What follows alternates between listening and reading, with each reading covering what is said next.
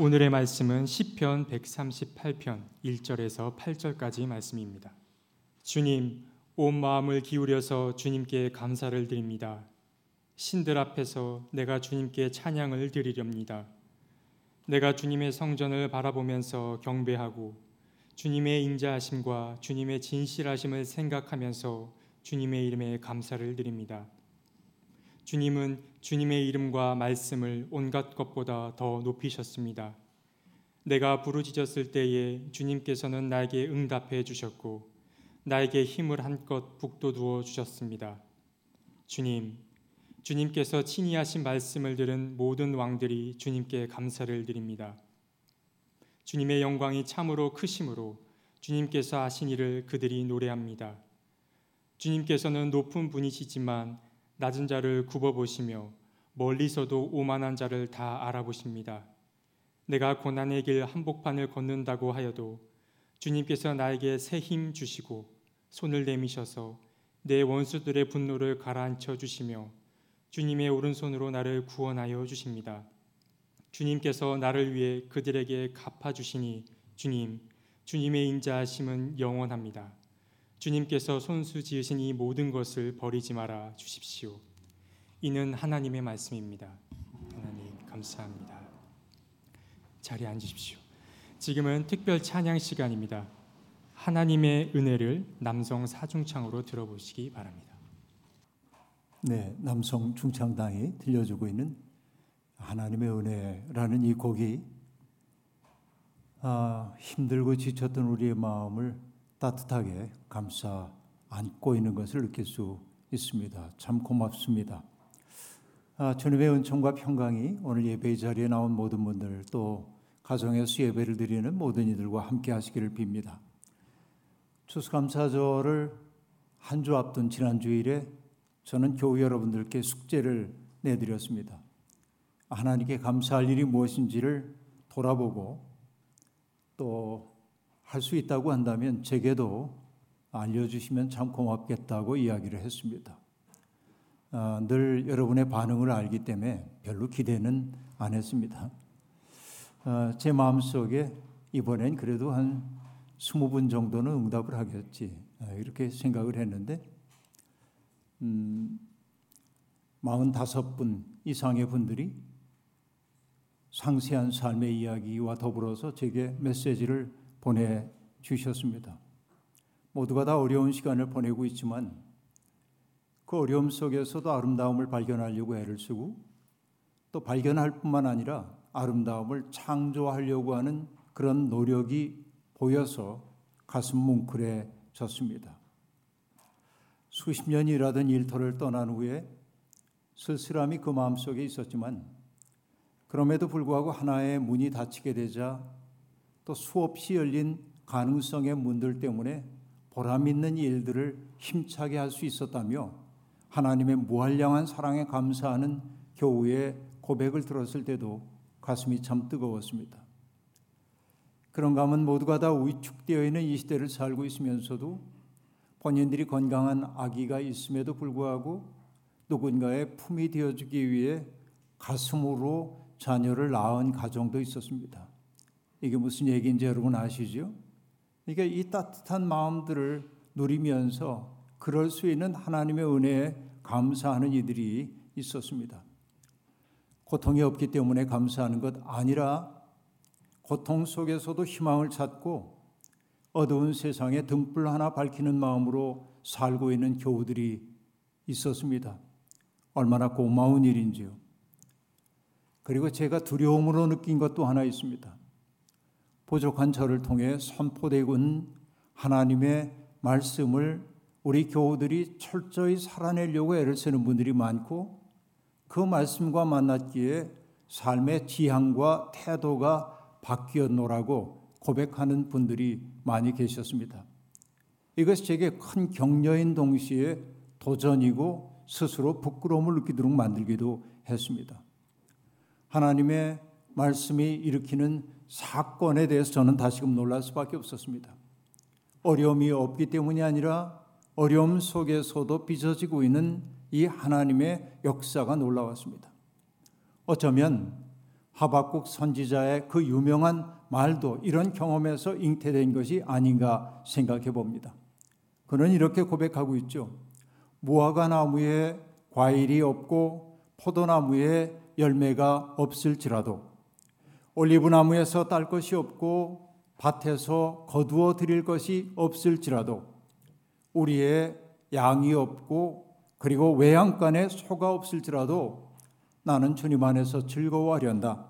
나를 구원하신 하나님 안에서 기뻐하련다. 라고 노래합니다. 여러분, 이 노래에서 놀라운 대목이 무엇입니까? 없고 없을지라도 라고 하는 말의 반복입니다. 뭔가가 없다고 하는 것은 결핍되어 있음을 뜻합니다. 결핍은 언제나 우리에게 고통을 가져오지요. 그래서 우리는 없음보다 있음을 좋아합니다. 결핍이라고 하는 게 남들과의 경쟁에서 패배한 것을 상징하는 것처럼 보이기 때문에 그렇습니다. 결핍은 영혼의 허기와 같아서 채워지지 않으면 비참하다는 생각이 들 때가 많습니다. 사실 우리에게 결핍된 것이 많을 때 우리는 그렇게 행복하지는 않습니다. 인생을 제대로 살기 위해서는 가장 생존에 필요한 것들은 채워져야만 합니다.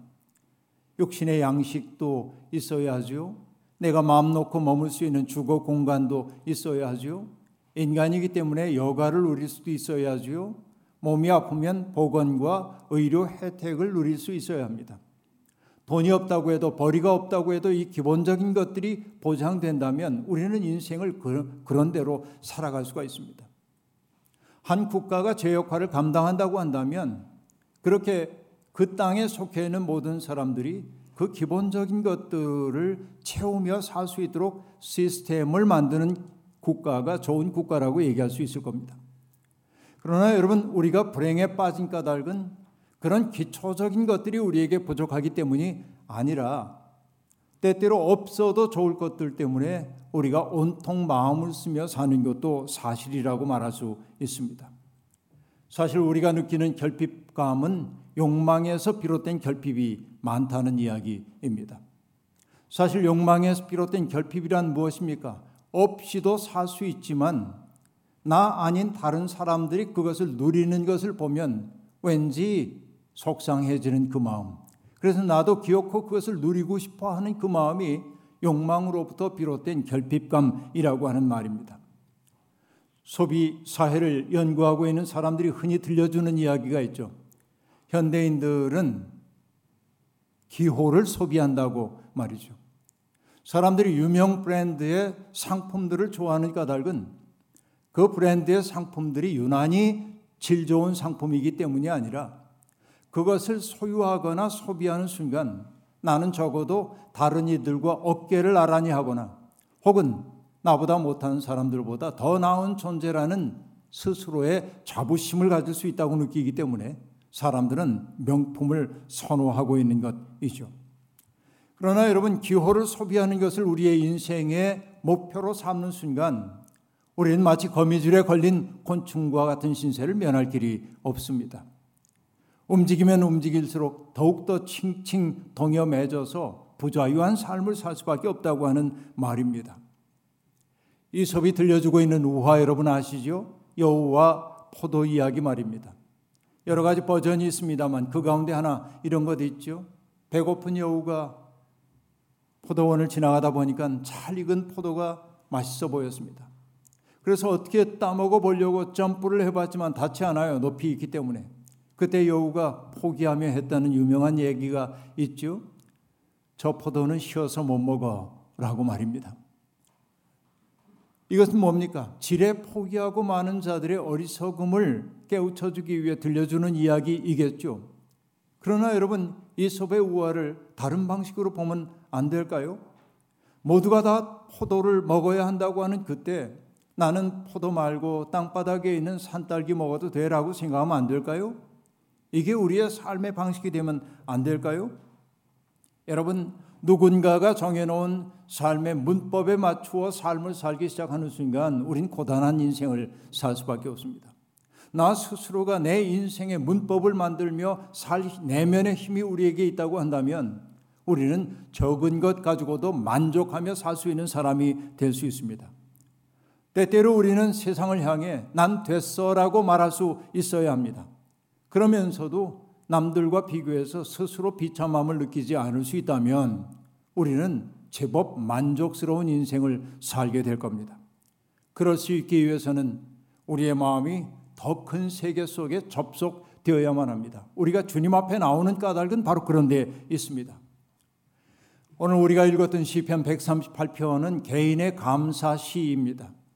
하나님 앞에 부르짖어 구했던 것이 응답되었음을 생각하면서 그는 친구와 친척들과 함께 자신이 하나님 앞에 했던 소원을 갚기 위해 성전을 향해 가고 있습니다.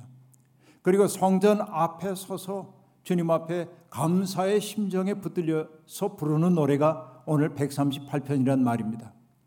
그런데 이 시는 구조적으로 보면 세 갈래로 되어 있습니다. 1절부터 3절까지는 나의 기도에 응답해 주신 하나님에 대한 감사의 고백이 등장합니다.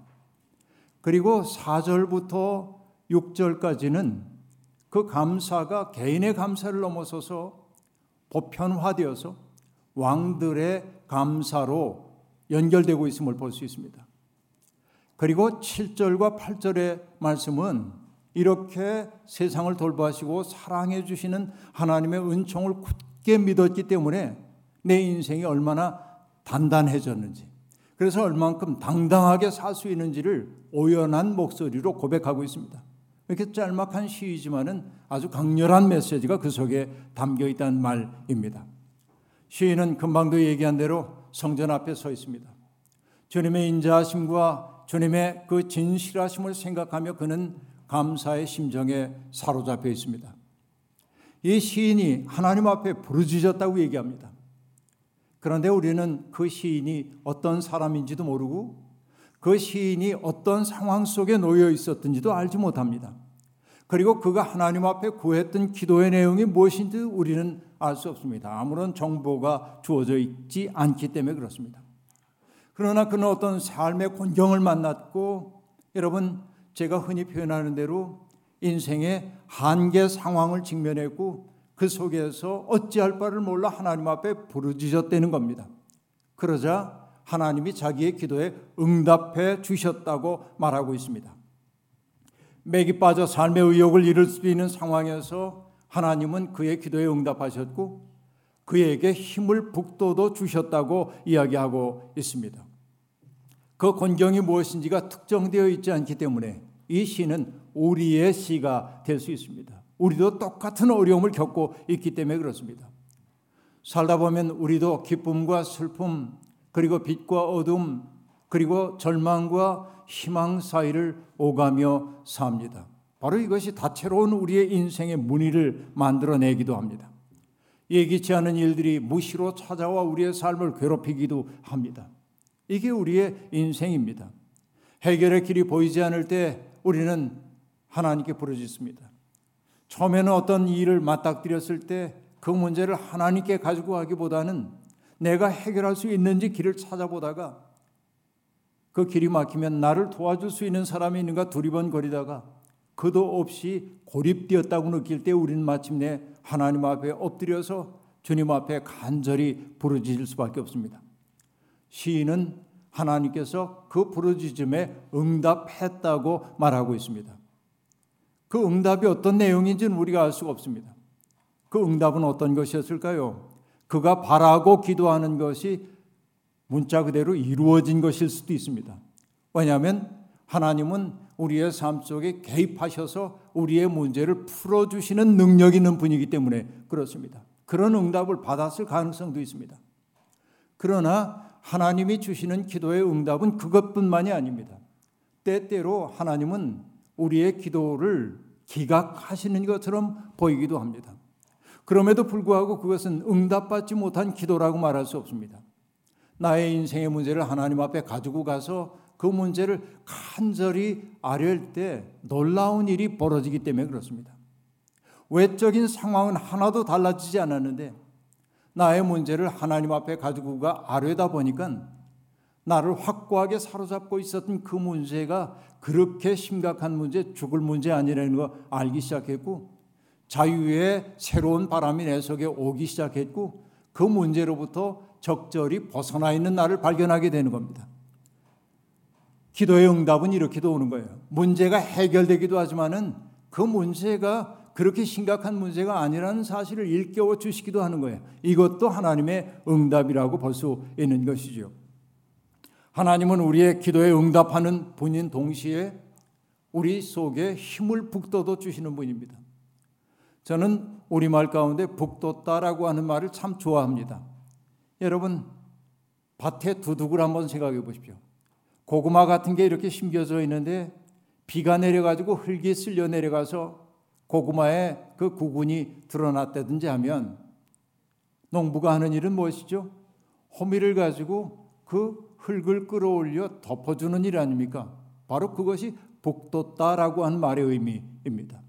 얼마나 아름다운 말입니까? 누군가의 시린 마음을 북돋워 주는 거지요. 하나님은 바로 그런 분이라고 하는 말입니다. 부활하신 주님이 맨 먼저 골방에 틀어박혀 있던 제자들을 찾아와 빌어주셨던 것은 너희에게 평화가 있기를 이라고 하는 인사였습니다. 그리고 요한복음에 의하면 주님은 그들에게 숨을 내쉬면서 성령을 받아라 라고 말씀하셨습니다. 이때 숨을 내쉬다 라고 하는 헬라어는 엠프사오라고 하는 말입니다. 신약 성경에서 단 한 번만 사용된 단어입니다. 숨을 내쉬다 라고 하는 뜻이죠. 그런데 여러분 구약의 히브리어로 되어 있는 구약 성서를 헬라어로 번역한 책이 있는데 그 책을 70인역이라고 얘기하는데 거기에는 종종 엠프사우라고 하는 말이 등장합니다. 근데 제일 유명한 것이 무엇이에요? 하나님께서 사람을 흙으로 빚어 만드신 다음에 그의 코에 생기를 불어넣으셨다 할 때 엠프사우란 말이 등장합니다. 그러니까 예수 그리스도가 골방 속에 갇혀 있던 제자들에게 하셨던 것은 생명 없는 사람 속에 생기를 불어넣으심처럼 주님이 그들 속에 생기를 불어넣으셨음을 나타내는 것입니다. 지금은 여행이 어려운 때가 되었습니다마는 제가 6년 반쯤 전에 아르메니아에 갔을 때가 떠오릅니다. 여행의 인프라가 그다지 좋지 않은 곳이었기 때문에 이동하는데 매우 어려움을 겪긴 했지만 그러나 여러분 아르메니아는 세계 최초의 기독교 공인 국가 로마보다도 먼저 공인 국가였기 때문에 전통이 굉장히 깊은 나라입니다. 옛날 예배당들을 찾아가면서 그 예배당에 깃든 사람들의 기도를 느껴보려고 애를 썼습니다. 그런데 예배당에 흥미로운 것들을 발견했습니다. 예배당 현관에 있는 그 프리즈, 현관 바로 위에 있는 프리즈의 부조들이 많이 새겨져 있었는데 그 가운데 제가 듣도 보도 못한 것들이 있었습니다. 뺨을 이렇게 부풀려 가지고 숨을 후 하고 내쉬고 있는 어떤 모습이었습니다. 바로 그것이 하나님이었습니다. 그들은 하나님께서 이 세상에 숨을 불어넣고 있다고 하는 것을 그렇게 형상화해 놓고 있었던 것이죠. 여러분 살면서 가슴이 답답할 때도 있는데 어느 순간 그 답답함에서 우리가 벗어났어요. 그러면 여러분 누가 벗어날 수 있겠을까요? 내가 한 것처럼 생각되죠? 아니요. 하나님이 여러분 속에 숨을 불어넣으셨기 때문에 벗어날 수 있었던 겁니다. 성령은 이렇게 역사하시는 겁니다. 하나님은 지금 마음 졸이며 살고 있는 사람들 속에 당신의 숨을 불어넣어 힘을 북돋워 주시는 분입니다. 그 때문에 하나님의 생기를 자기 내면 속에 모셔드린 사람은 고난 속에 있다 할지라도 좌절하지 않는 법입니다. 하나님에 대한 시인의 고백이 앞서 말씀드린 대로 개인의 차원을 넘어선다고 얘기했죠. 그것이 개인을 넘어 타자들의 세계로 넘어가고 급기야는 왕들의 고백으로까지 이어지고 있습니다. 주님의 영광이 크고 주님께서 하신 일이 놀랍기 때문에 왕들조차도 하나님을 찬미한다고 이야기하고 있습니다. 개인에서 왕까지 그 거리가 좁혀지지가 않습니다. 그러면 여러분 모든 시가 모든 것을 다 다룰 수가 없으니까 이 사이에 있는 비어 있는 이 공간을 우리의 상상력으로 메워볼 필요가 있습니다. 그러기 위해 여러분 다니엘서를 조금 상, 생각을 해보자고요. 다니엘서에 보면 바벨론의 포로로 잡혀갔던 젊은이들의 이야기가 거기에 등장하고 있습니다. 바벨로니아의 왕이었던 너부갓네살이 어느 날 꿈을 꿉니다. 거대한 나무가 땅 한복판에 자라나는데 쑥쑥쑥쑥 자라는 겁니다. 어마어마한 규모를 자랑하고 새들이 날아와 거기에 깃듭니다. 장엄합니다. 그리고 그 아래 그늘 밑에 수없이 많은 생명들이 살고 있는 겁니다. 그런데 어느 순간 소리가 들려옵니다. 저 나무를 베어 넘어뜨리라고. 그리고 그 나무가 그루터기만 남기고 넘어지는 꿈을 꾼 겁니다. 느부갓네살은 불안했습니다. 그래서 자기 주위에 있는 소위 현자라고 하는 사람들을 불러보지만 어느 누구도 그 꿈의 해석을 내놓지 못합니다. 그래서 불려간 것이 다니엘입니다. 다니엘이 느부갓네살에게 이야기합니다. 이 나무는 느부갓네살 임금님의 나라를 뜻합니다. 이 나라가 이렇게 큰 것 하나님의 은총이었습니다. 그러나 나라가 커지며 교만해졌고 그 때문에 너무나 많은 사람들을 희생시켰고 하나님의 공의를 무너뜨렸기 때문에 하나님은 이 나무를 베어 넘어뜨리기로 하셨습니다. 이게 그 꿈의 내용입니다. 라고 말합니다. 다니엘의 그런 경고가 있었음에도 불구하고 정말 일어나지 말아야 할 일이 그대로 일어났고 그래서 느부갓네살은 정신이 나간 상태에서 여러 해를 지나게 됩니다. 나중에 제정신이 돌아왔을 때 느부갓네살이 하나님의 영원한 통치를 인정하며 이렇게 노래합니다. 그의 통치 영원하고 그의 나라 대대로 이어진다. 한 제국을 다스리고 있었던 그 제국의 왕이 하나님의 통치만이 영원하다고 말하고 있습니다. 그는 땅의 모든 거민을 없는 것 같이 여기시며 하늘의 군대와 이 땅의 모든 거민에게 뜻대로 하시지만 아무도 그가 하시는 일을 막지 못하고 무슨 일을 이렇게 하시느냐고 그에게 물을 사람이 없다라고 말합니다. 한 제국을 다스리고 있는 왕의 입에서 나의 통치가 아니라 하나님의 통치만이 영원하다는 고백이 나오고 있는 겁니다. 이것은 여러분 나중에 다리오 임금도 똑같은 고백을 해요. 사자굴 속에 던져졌던 다니엘이 털끝 하나 다치지 않고 살아 돌아온 것을 보고 다리오는 경외심에 가득 차서 자기 백성에게 선언합니다. 살아계신 하나님이 영원히 다스리신다라고 말합니다. 이방의 임금들까지 고백하고 있는 이 하나님은 어떤 분입니까? 오늘 시는 이렇게 얘기합니다. 한없이 높으신 분이지만 낮은 자를 굽어보시는 분이시고 멀리서도 오만한 자를 알아보시는 분이라고 얘기합니다.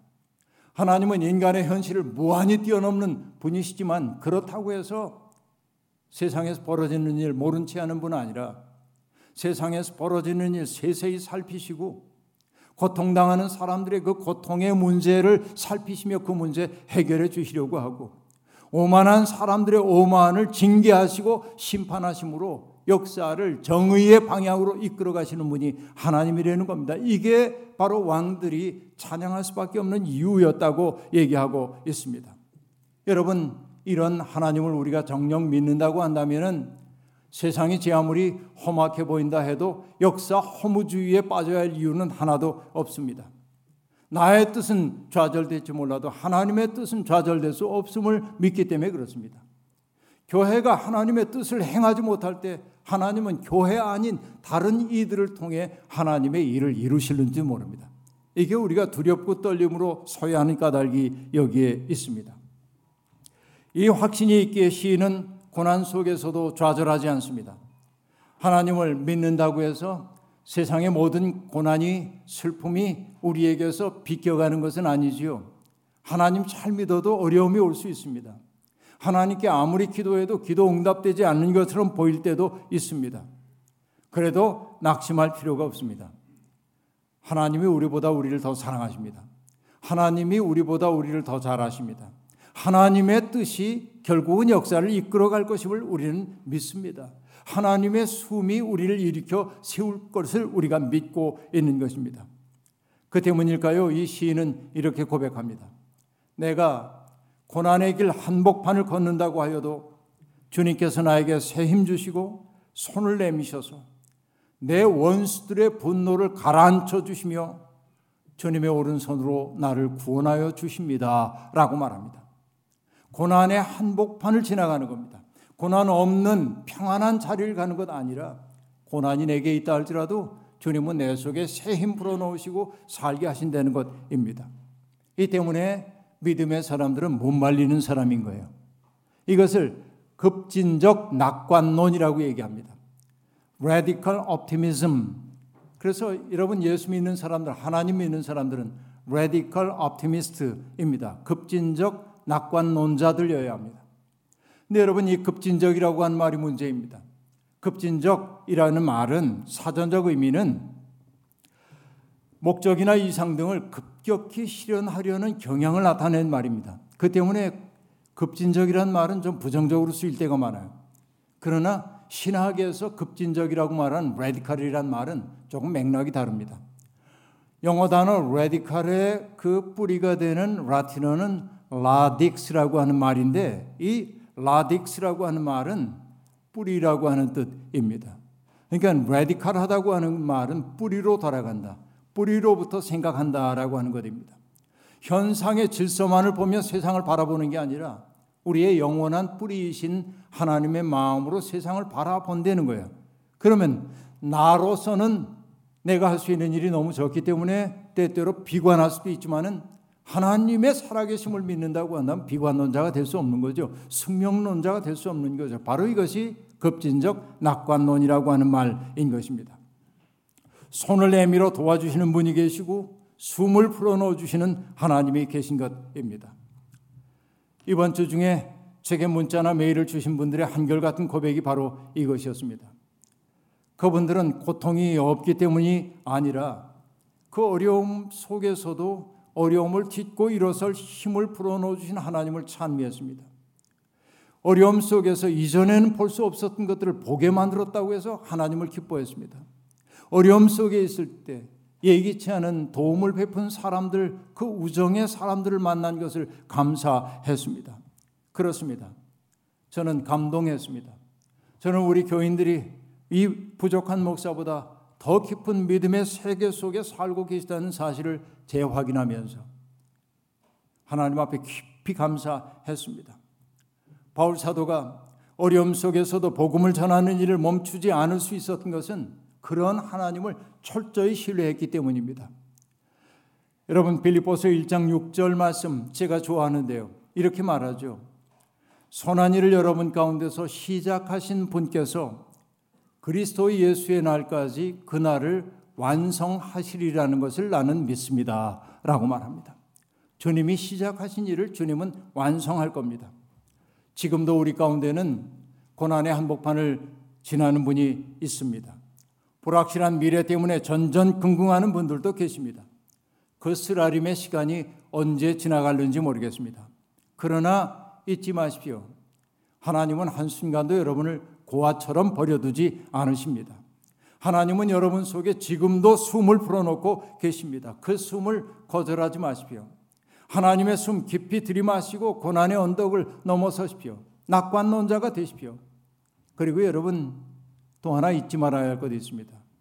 하나님은 바로 이 자리에 계신 여러분을 통해 여러분 주위에 있는 이웃들에게 생명의 숨을 불어넣기를 원하십니다.